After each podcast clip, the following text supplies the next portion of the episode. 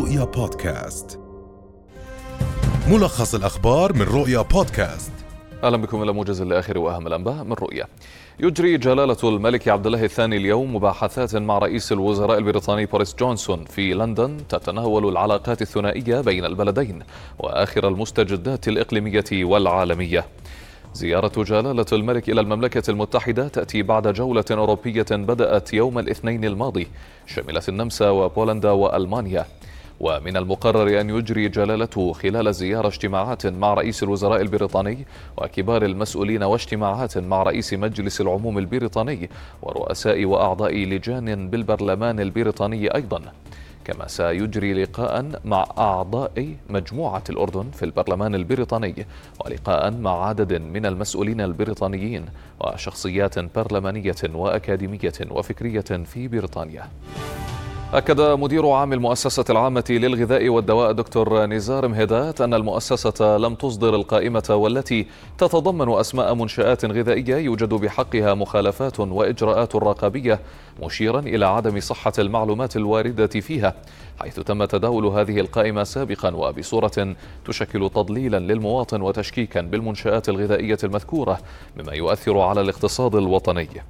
وأشار مهدات في بيان صحفي أصدرته المؤسسة اليوم إلى أن كافة المنشآت الغذائية تخضع لرقابة دورية بناء على درجة الخطورة من قبل فرق المؤسسة الرقابية في فروعها المستحدثة مؤخرا في مختلف محافظات المملكة فضلا عن تعزيز الجولات الرقابية الميدانية بحملات موسعة وسحب عينات من المواد الغذائية المتداولة. يعقد وزراء الطاقة في الأردن ولبنان وسوريا اجتماعات رسمية في عمان اليوم لبحث مستجدات مشروع تزويد لبنان بالكهرباء من, من الشبكة الأردنية عبر سوريا. الوزراء المشاركون سيعقدون مؤتمرا صحفيا لإعلان نتائج الاجتماع وآليات إيصال التيار الكهربائي للبنان التي ستتبعها كل من الأردن وسوريا وأكدت الحكومة في لقاءات وزارية سابقة أن المملكة قادرة على تزويد لبنان بنحو 250 ميجا وات من الكهرباء عبر الشبكة السورية. قال عضو اللجنة الوطنية لمكافحة الأوبئة بسام حجاوي أن الجائحة لم تنتهي بعد وأنها ما زالت تلقي بظلالها على دول العالم.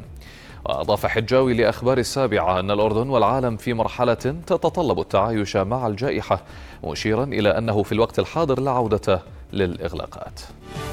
أدانت وزارة الخارجية وشؤون المغتربين تصديق سلطات الحكومة الإسرائيلية على بناء 3144 وحدة استيطانية جديدة في الأراضي الفلسطينية المحتلة الناطق الرسمي باسم الوزارة السفير هيثم أبو الفول أكد أن هذه الخطوة تعد خرقا فاضحا وجسيما للقانون الدولي وقرارات الشرعية الدولية مشددا على أن سياسة الاستيطان سواء ببناء المستوطنات أو توسيعها أو مصادرة الأراضي أو تهجير الفلسطينيين هي سياسة لا شرعية ولا قانونية ومرفوضة ومدانة أيضا.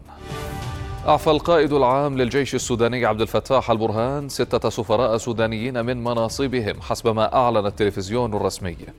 الدبلوماسيون الذين يسري عليهم قرار البرهان هم سفراء السودان لدى الولايات المتحدة والاتحاد الأوروبي وقطر والصين وفرنسا ورئيس البعثة السودانية في جنيف كما أجرت وزيرة الخارجية بحكومة عبد الله حمدوك في السودان مريم الصادق المهدي اتصالا هاتفيا بوزير الخارجية الأمريكي أنطونيو بلينكن دعت فيه إلى ضرورة إطلاق سراح الموقوفين خلال الأحداث الأخيرة في السودان وضرورة وقف العنف.